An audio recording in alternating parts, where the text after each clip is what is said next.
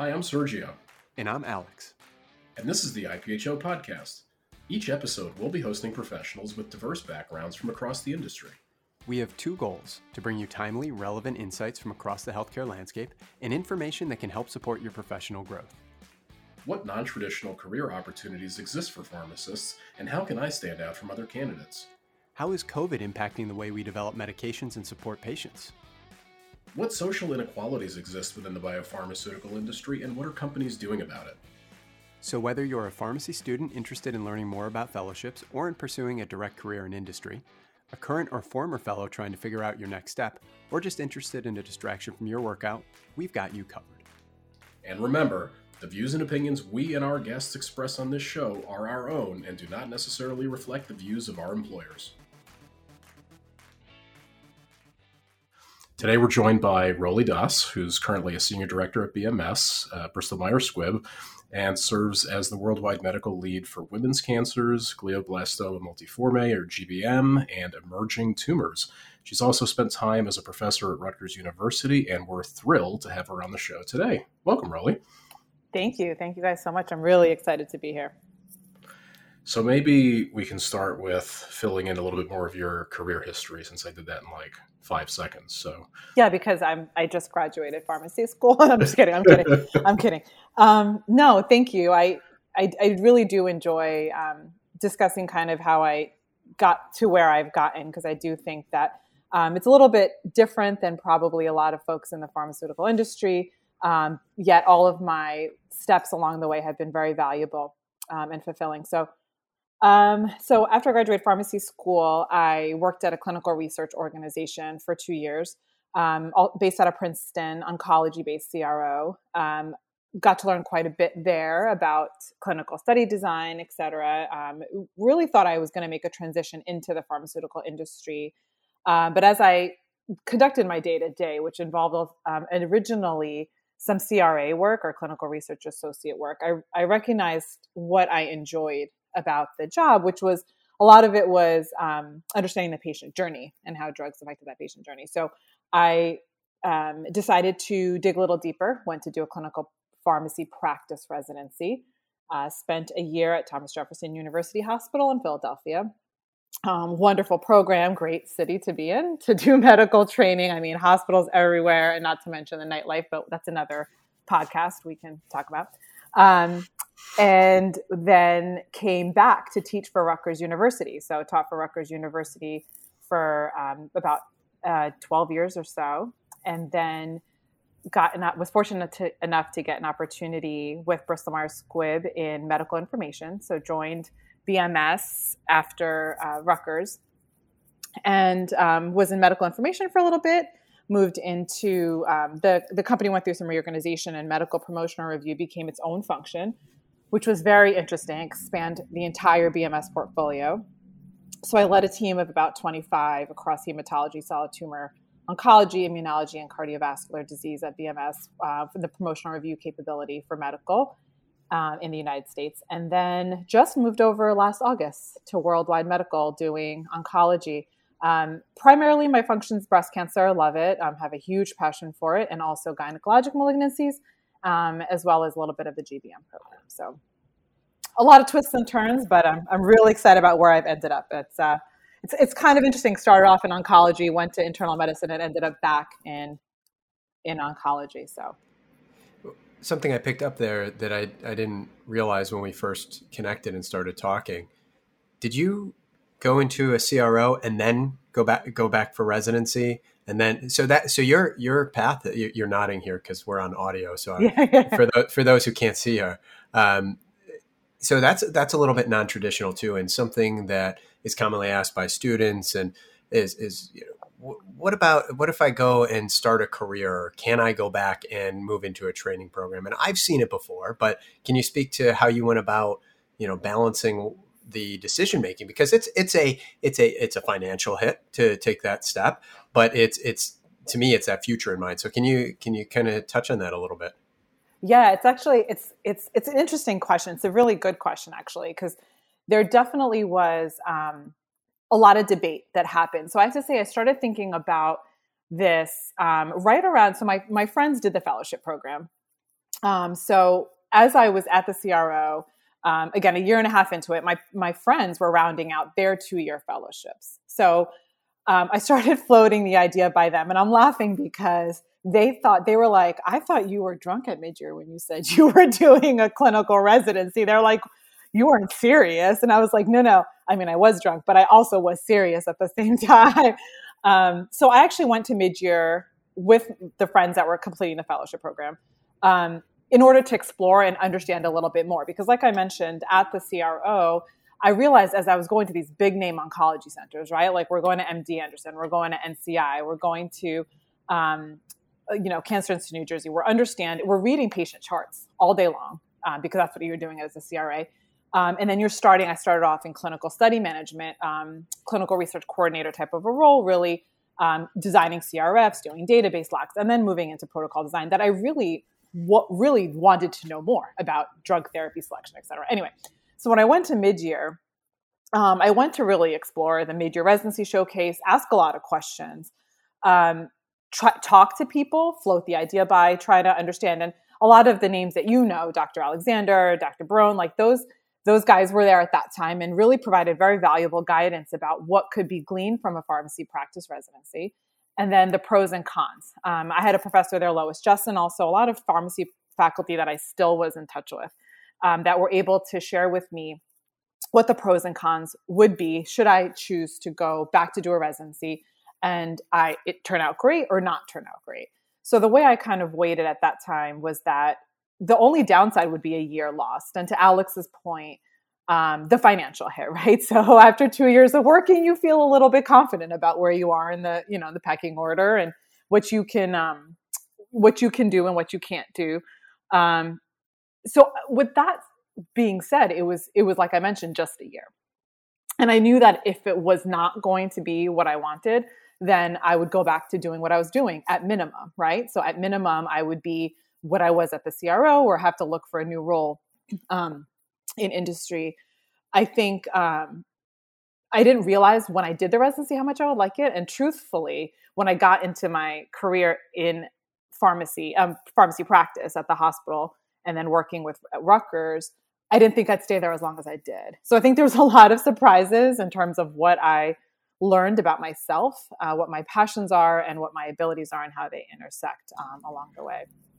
It's interesting too that the heads of the fellowship program, basically, I mean, Jim and you know Dean Barone, you know, had guided you that way, and you know, I I had also gotten some clinical experience earlier on in my career. Like my fellowship was in med affairs and clinical operations. I did like part of my fellowship was designing CRFs and going out on monitoring visits and stuff like that. Yeah. And then, you know, my next career step, I was in clinical research, you know, meeting with FDA and designing briefing documents and things like that. And yeah. I, I feel like that experience earlier on in my career has helped me now that I'm in a role yep. in medical affairs. And I'm curious if you feel the same way. Yes, and, and transparently, that's the that's the feedback I got. I mean, it was that, um, and I didn't know Dr. A well, but I did meet him through, like I said, mentioned my friends that were finishing up their fellowship. Dr. Barone had done had done extensive clinical training, right? Um, Lois Justin again, extensive clinical training, and they're all very well versed in working with the pharmaceutical industry in different arenas, right? So I think from their perspective, um, the feedback was very helpful in understanding what that what that could offer me.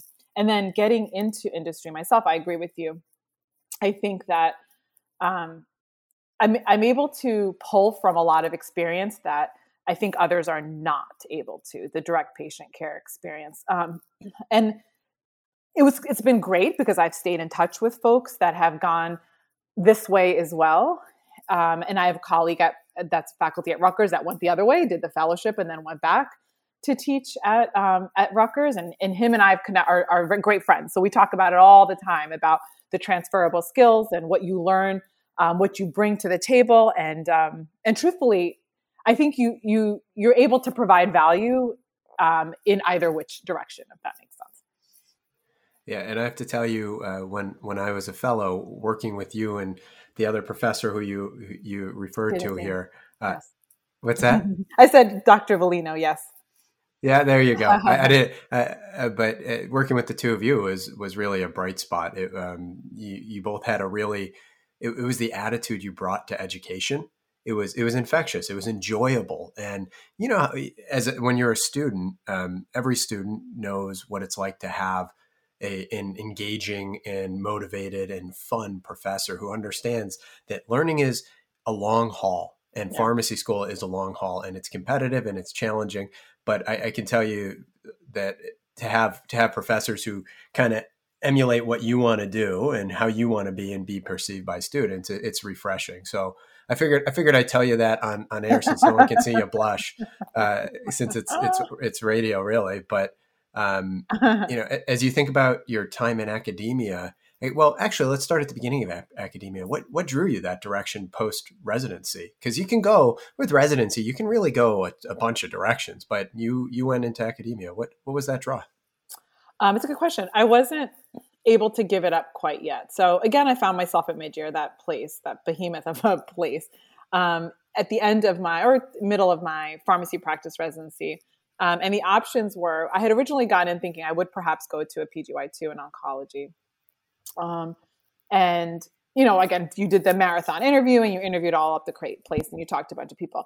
Um, I think figuring out what I liked about the residency, just like I had mentioned I'd done at the CRO, right? Like figuring out what I like about the role I'm doing, what my gaps are, what my abilities are, and how I can do that next, or actually meet all those requirements in my next role. Um, I really liked coaching and teaching. And I was like, you know, I do, do I like oncology enough to go into PGY2? Probably not. Do I like teaching and coaching? Yes. I had the experience of doing so in the residency. I did a little bit through mentorship um, in residency as well as at the CRO. Um, so teaching did seem like the next logical answer. And then to, from clinical practice, it was very fulfilling in residency. And even still in, um, even up to the day that I left, there was, there's um, just the moment to moment fulfillment of, of making a change in a patient's you know medical care is enormous. Like you get that you get that fulfillment on a day-to-day basis. And um yeah i mean i think i, I think i missed that a little bit um but I, it was a very clear choice when i got in. And like i said i stayed i stayed a little bit longer than i thought i would. I did think i would do residency and do clinical and academics for a little bit and then go back into industry. Um, but i certainly um, i stayed for quite some time so. And, and that that level of patient that fulfillment from patient care where where do you get your fulfillment now? What is it in your job that really fulfills you and drives you and motivates you every day? Oh, that's a good question. Um, so right now interestingly my current role i'm not a manager um, i'm more of an, an individual contributor type of function but i work with a large matrix team and on the worldwide side sorry go ahead no i was going to say you went from managing 25 people yeah to individual contributor. Yeah. Interesting. It is interesting. And I think it was it was interesting when you talk to people again, I, I do a lot of talking, I'm sure you're not surprised. When you talk to people about that decision, people are like, really, you're gonna do that? Like that's really not the next logical move, right? Like the next logical move is it could be potentially a larger team or or, or a different function with a similar size uh, team. I feel like a lot of people don't realize that you know what comes along with managing 25 people that's 25 annual reviews that you have to do that's you know 25 you know bonuses and things that you have to determine every year and you've got to deal with you know overperformers and underperformers and I, I feel like people miss that part of the equation you know with managing people. Yeah and i think it's about identifying what drives you um, which again i do think that people coaching that's never changed. I'll always be like it's almost like you can take the girl out of Rutgers or like out of teaching but you can't take the teaching out of like i can't i can't. I'll never stop being a coach. Like i love it. But um i really there were certain other things i really wanted to learn and there's certain really there's certain other things that i really wanted to, to develop that again i knew and bms is one of those companies where they really encourage that right like figuring out what you need how to go get it and they'll help you go get it I knew that this wasn't going to be a permanent thing, right? Like I don't need to take this role and then live in it forever. Um, and I, the gap, and again, getting back to your original question about what, um, how I'm fulfilled now, I really wanted to understand um, late clinical development, right? So I, um, being in the U.S., being in the in the arena where we're reviewing the promotional materials for customers, um, a lot of questions come up about why we can't can't do this or can't say this or can't whatever. um, I wanted to understand what go to, what went into that and really gain and you know be involved in the development of a clinical program um, from the r&d side um, and worldwide really is is getting me there um, so the fulfillment then comes from having the ability to impact patients on a broad level and then bring my skills as a clinician back into that aspect of study design right? Which i'm sure you guys know as well as anybody is that like it's easy to get into the minutia of you know why giving uh, i don't know an iv infusion over seven hours improves the efficacy you know the orr by 2% but then under, being the clinician of course i mean that's an exaggerated example but being a clinician understanding what um, what the the logistics of healthcare honestly um, a to z is um, it's just it's being able to share that being able to work with people on that is it's it's very fulfilling. And then in oncology nonetheless. Yep that was probably the most dramatic learning for me having moved over from the consumer health space to the oncology space which was you know like a radical therapeutic area transition was the healthcare delivery model and the way that folks get access to medicine the way that things get reimbursed right. is incredibly complicated and i mean we have entire departments of people who, who manage these sorts of things right. um, and i was meeting with a, a, group of summer interns today actually and they asked a very similar question what do i enjoy most about my job what's the most fulfilling part of my job and it was the ability my answer was the ability to direct the course of research we set our life cycle plans for a particular asset. We have the ability to prioritize areas of, of future research. And when you distill it all down at the end of that decision is a patient and their family and their caregivers. And we have to say no to things. And that's a very tough decision, too, because we're denying the, the opportunity for a clinical trial that could benefit some subset of patients. And I feel like that's simultaneously the most rewarding part of medical affairs when we move something forward, we fund something and it turns out positive. Mm-hmm. That's an amazingly rewarding feeling, mm-hmm. um, and simultaneously really tough because we have limited resources and we we can't say yes to everything. Mm-hmm. And I think you we un- understand both sides now, right? Like I think it's it can be challenging. I mean, and I know you're not surprised, right? Like going from an, a career in clinical to a career in, career in industry, people are like, "You're selling out," right? Like you're selling out. You're selling out. You're selling out. I think um, I knew that I wasn't because obviously I have I had friends on um, in in in many different career um, paths. So took many different career paths in industry and in uh, managed care, et cetera. But um, it's nice to be able to come into to industry and then go back. Like I went to the American College of Clinical Pharmacy meeting last um, last year. It was local. It was in New York, and it was great because I was got to see some of my closest clinical pharmacy friends. They're clinical pharmacy leaders in the country um, and talk to them honestly and openly about what it means to be a pharmacist in industry and what it does not mean transparently. Um, and it, and it was great. It was great to exchange ideas. It was great to hear, you know, you and you have an idea of how it is, um, you know, in all different aspects of uh, of pharmacy practice. So it's awesome. It's super awesome. so we have a lot of folks who listen to this show who are um, students who are you know obviously still in pharmacy school and one of the things that i think you can maybe uniquely speak to having spent a, a bunch of time teaching down at rutgers um, in your experience what are the top two or three characteristics that separated your top students from the rest of the pack?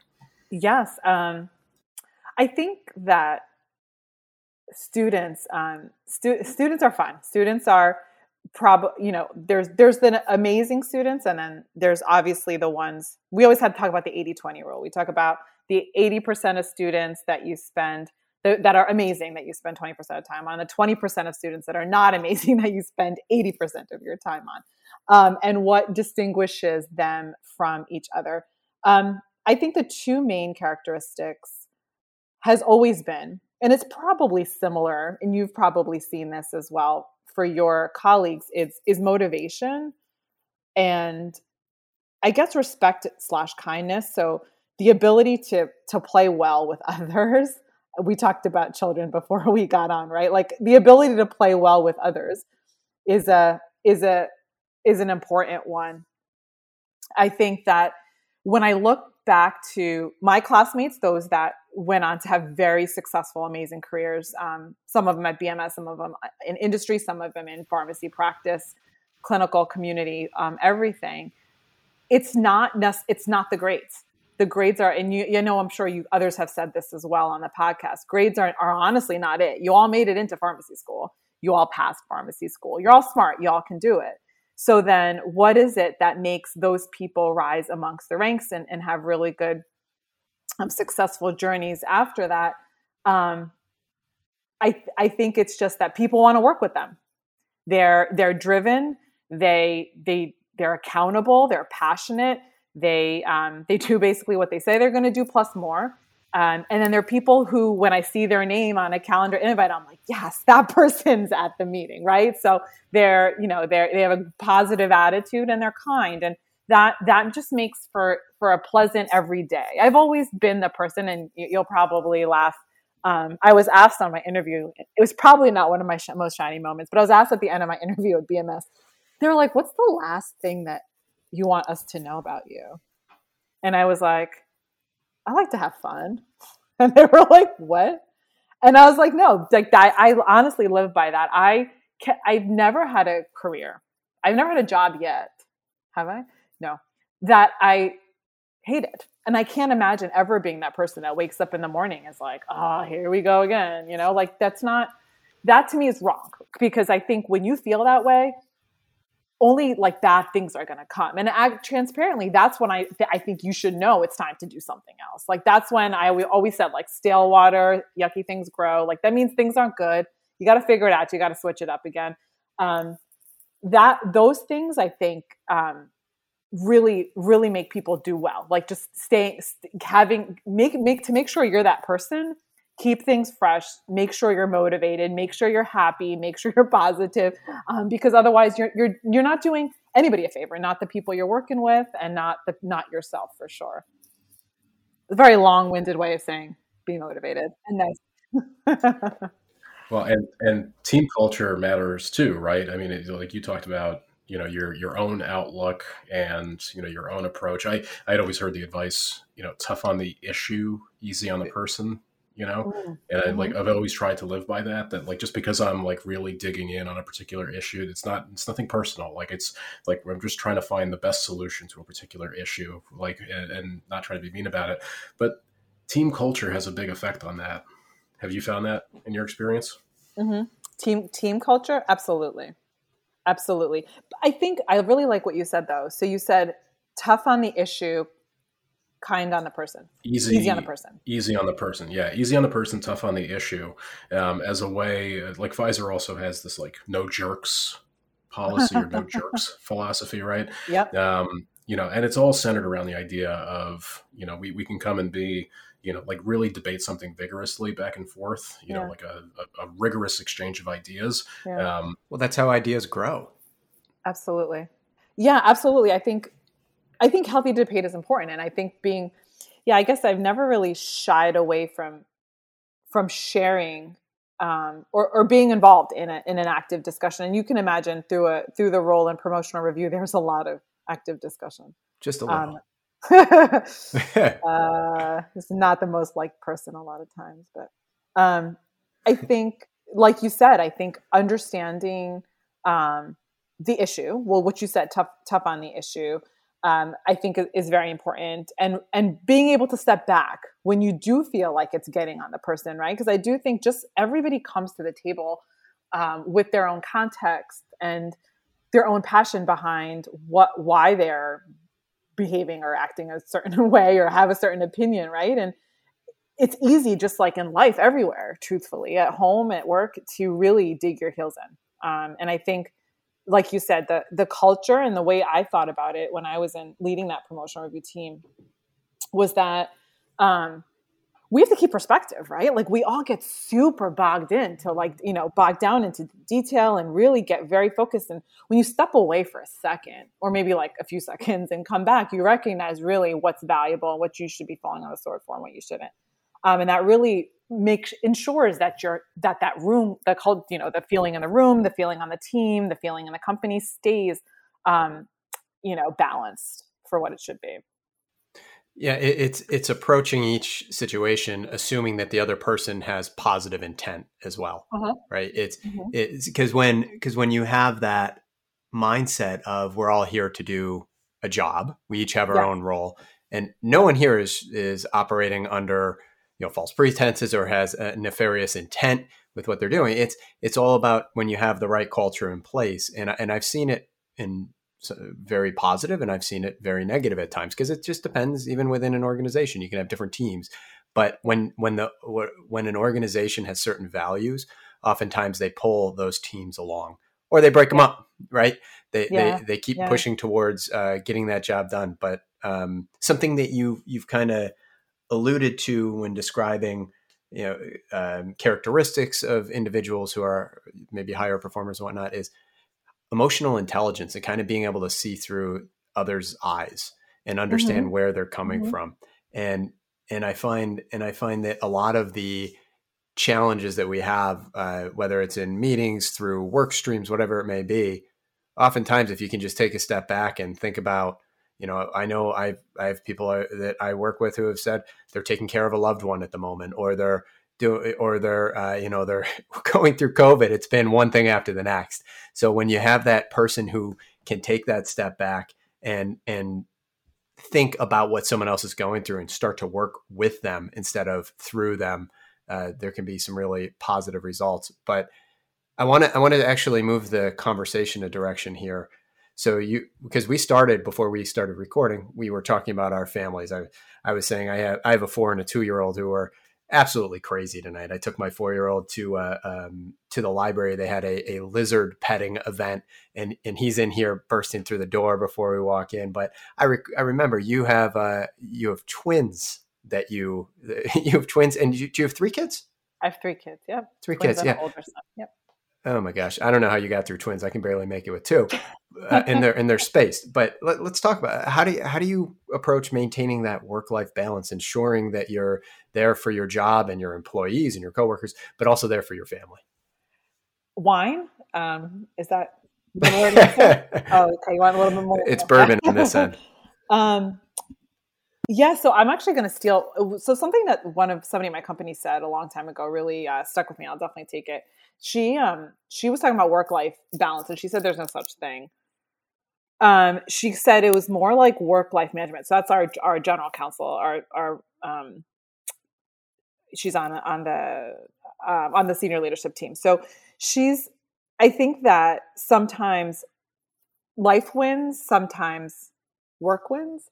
Um, but in the end i think that you're able to prioritize what needs your attention at that time, if that makes sense, right? So you surround, I think for me, I've surrounded myself, or I've been lucky to be surrounded by family. So my husband's definitely very understanding um, and supports me, and my my family, my extended family, our support network um, has really helped us get through it all. Um, so that's like, I guess, truthfully, that's the that's like the the high level way. I'll tell you the details. It was it was I mean, I can't curse, but it was like it was crazy. Like it was it was crazy.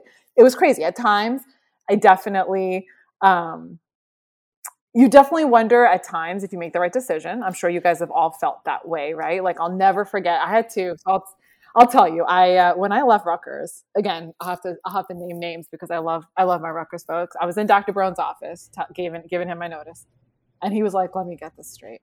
So, you're you're gonna have twins." I'm like, "Uh huh." And he's like, and you're going to take a new job. And I was like, uh huh. And he's like, and you're going to move your whole family to Central Jersey. I was like, yeah. He's like, well, that's one way to do it, Rolee. He's like, just do it all at the same time. He's like, just do it all. Rip off that band Rip off the band-aid. um, yeah. So it, in hindsight, I don't, I don't know. I think that like, you know, you, you, you're able to, in the craziest of times, really see through the BS, truthfully. You're like, all right, listen, I got when you have you know a, a, kid crying, a kid begging you, your you know your phone's blowing up for work, and um, you know your your husband's wondering you know what who's going to do the laundry as that there's nothing left, right? Like those things, you're like, let me figure out what the most important thing is, where I'm going to d- d- give my energy right now at the second, right? Can the work thing wait? Can the crying kid wait? Obviously, the laundry can wait. That could always wait. You just buy more clothes. That's always been my solution. And, um, and you're able to kind of dig, dig dig through that dig through that quickly but i think um, I've been fortunate to, I mean, BMS has been a very, very supportive. My husband's very supportive. Rutgers has always had a really good um, way of managing, um, allowing the faculty to manage things. So, um, you know, I've, I've made it this far. It's, it's not, it's not easy. And I, I, do think having young children and having sick, you know, having elders to care for or sick family members, all these things really throws, throws um, challenges at you. Um, but actually similar to what we were talking about before it's important to anchor anchor yourself back to what happens most. Just like we were saying, like it's easy to get bogged down in details at work for work stuff. It's easy to get bogged down in details in home stuff. So I think keeping a perspective um, has helped a lot too.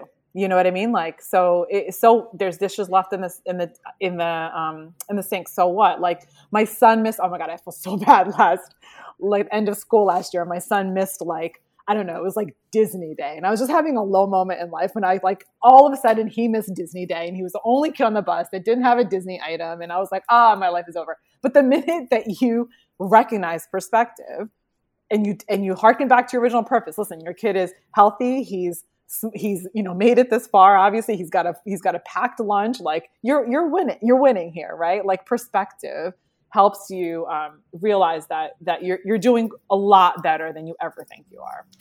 Have you found that the approach has differed now that you've got, I mean, a really senior position at, at BMS as compared to maybe early in your career, you know, like fresh out of school? I, I found that you know, as time has gone on and I've, you know, moved into more senior positions, I have a little bit more control over my calendar and my schedule and my day to some extent. You know, I don't have complete control of it, but I have more control than I did when I was a fellow. That would be that would be dangerous mm-hmm. to give yeah. you complete control. Nobody wants that. So, have you found that the approach has changed as you've gone from position to position?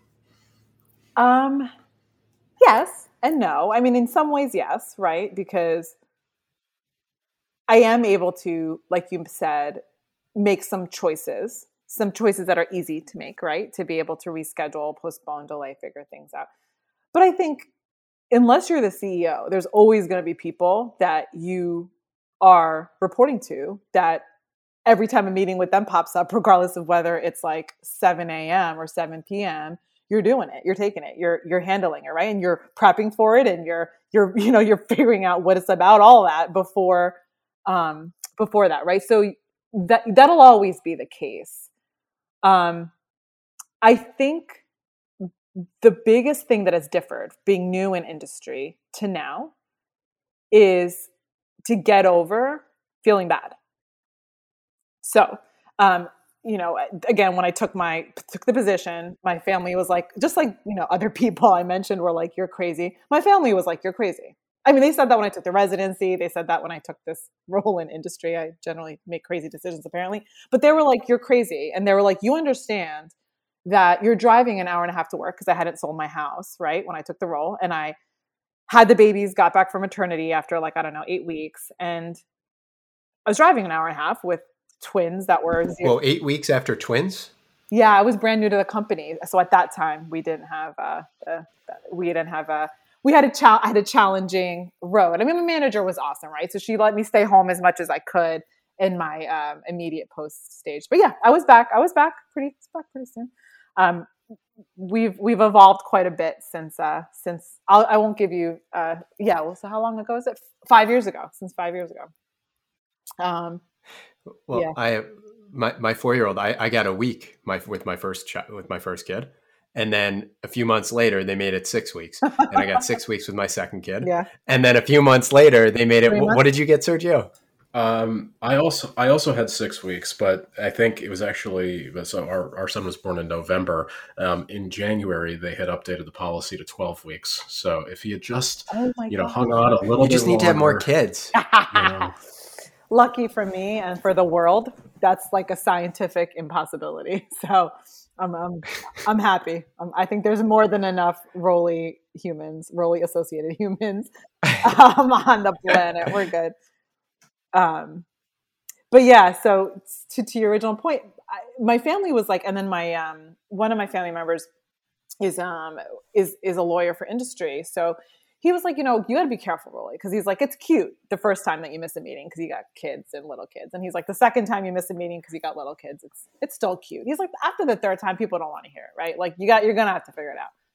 So I mean, he might have been wrong. He, I'm hoping he was, but it's something that stuck with me because I was like, I'm not to be that person that uses my, or I shouldn't say uses, that has my kids as the excuse. So I'm gonna, I'm gonna, I'm gonna show, I'm gonna figure it out, right? Like I'm gonna figure it out, whatever. So I was very motivated to not use my kids as an excuse. But a, a downside of that is that I was very self conscious because of that conversation of using, quote unquote, using, you know what I mean, um, kid stuff as an excuse. And I think that that um, I, ha- I have I've had to get over it a little bit. I've just had to be able to say, listen, I'm not going to be able to make this meeting. Not feel bad, not explain number one, and not yeah. not feel bad. So I need to get over it. I need to not be like, oh gosh, I can't believe so and so has to get a COVID swab because somebody in the class like stop. Like that that's life. Like your kid's got to get COVID swab. You're missing the meeting. Deal with it. You know what I mean? The world will continue to spin as its axis if you're not in it. Yeah. yeah, it goes right back to that question: How do you maintain work life balance? Right? It's it's doing what you have to do. Yeah. Because you have to, and it's to, it's prioritizing. I mean, yep. I'll tell you, I had I had my two year old on my son, or my two year old on my lap the other day during a meeting. My four year old walking in because my wife had a doctor's appointment, and I'm and I'm on a I'm on a call, and I'm still working. I've got yep. my headphones in. I'm, I'm able at this point. You know, what is this? Eighteen months into into COVID, it's uh it's it's second nature to they just they just kind of move around me. I've got my one son playing with my record player but it just becomes second nature. But i think that you make a really good point because there's a lot of people who struggle mm-hmm. with how do you balance having your kids there and you use the word excuse. I would say it's an explanation. You have you have kids too. Yeah i wouldn't i wouldn't call it an excuse personally but 100% 100% that is a better word. And i think people are understand very understanding. I mean you would be i i am i was as a manager. I mean yep. everybody is. Human you, beings. Exactly. Very understanding. And i think people are pe- people feel better knowing that you're a human. So what i found as a manager was that i would i would let my daughter come on my lap every now and then. Because I'm like, number one, I think she's kind of cute. Number two, um, I'm I'm like, you, then you feel better. Then the other people feel better because they're. I'm like, listen, I'm I'm putting it out there. This is what's going on with me, and then they feel better. And I do think um, when I came into medical information, uh, people were a little bit surprised because I, I I'm not as I didn't grow up in industry, so I do feel like a lot of, but I do think feel like a lot of people assumed coming in leading a team that I had I was very buttoned up, right? Like I'm very you can see the way I talk right now. I'm very authentic. This is the way I am. Um and I and I think people um people felt a little more comfortable, let down their guard. And I've had managers and I've often sought out managers that are like that because I think it it's it's just it's a again going back to our culture conversation. It's a very good way to work. I've told that to lots of folks over the years that, especially folks who are um, interested in fellowships and internships, that particularly for fellowships, that one of the biggest determinants of your success is your preceptor, that relationship that you have with your preceptor and the type of tone that they set. You know, you could be at a mediocre company with a great preceptor and that can make all the difference yeah. to you and, and likewise you could be at you know one of the top companies in the world and have maybe not so great a preceptor not so great a company culture and it'll show you know you can you can feel that difference well we're, we're kind of so we, we've looked at we've looked at the data on the podcast and we're getting close to that time where there's there's attrition and people start to drop off and I know just from the flow of this and from from knowing you when I was a fellow and from uh, this conversation, we could talk forever. Um, but I think it's it's a, about time for us to wrap it up and just say thank you. It, it was really enjoyable, and I can tell you that uh, for anyone who's who's listening and for anyone who doesn't know Rolee, it's that I think that authenticity and and what she explained that modeling. Here's what I do. I, I have 25 people on my team here is what I do, and this, and I'm human, and it's, acceptable. And as that's that's the type of uh, that's the type of leader that you follow. That's someone who shows you you can be yourself, come do good work, um, and and you know it's it's it's that it's modeling behavior. So thank you for an authentic conversation. Um, you know, we're we're on episode. What is this? Episode eight now? Nine? This is episode eight. Yes, indeed. And we look forward to having you back, hopefully sometime soon, because this was really uh, a blast. Anytime. Thank you both so much. It really is a pleasure. I know um, from my years as a as a professor, as well as in in um, in my career at BMS, that what you're doing provides so much value, giving students the opportunity to understand journeys. Um, and if there's one thing I can just say um, that I've we've always talked about, Alex, I'm sure you probably heard this before, is that there isn't one journey to get where you where you go. I guess. I mean, not disclosing my age, I'm pretty sure I'm kind of in the middle ish of my professional career, and I've always already made a few changes. Um, I did not get a fellowship out of out of Rutgers, yet I have had the opportunity to do amazing things and and work in the pharmaceutical industry. Just giving, giving you're giving students um, what I have always hoped to give them, which is um, hope that they will uh, they'll they'll find a career journey that will be fulfilling to them. Um, and you guys are helping that happen. So thank you. Well, we're so lucky to have had a guest like you um, who can share that insight with uh, with our audience. So thanks again, and have a good night. Thank you. You too. Thank you. Bye bye. All right, ladies and gentlemen, that'll do it for this episode. We appreciate you spending your time with us. Be sure to subscribe to the show on your favorite podcast app and give us a rating.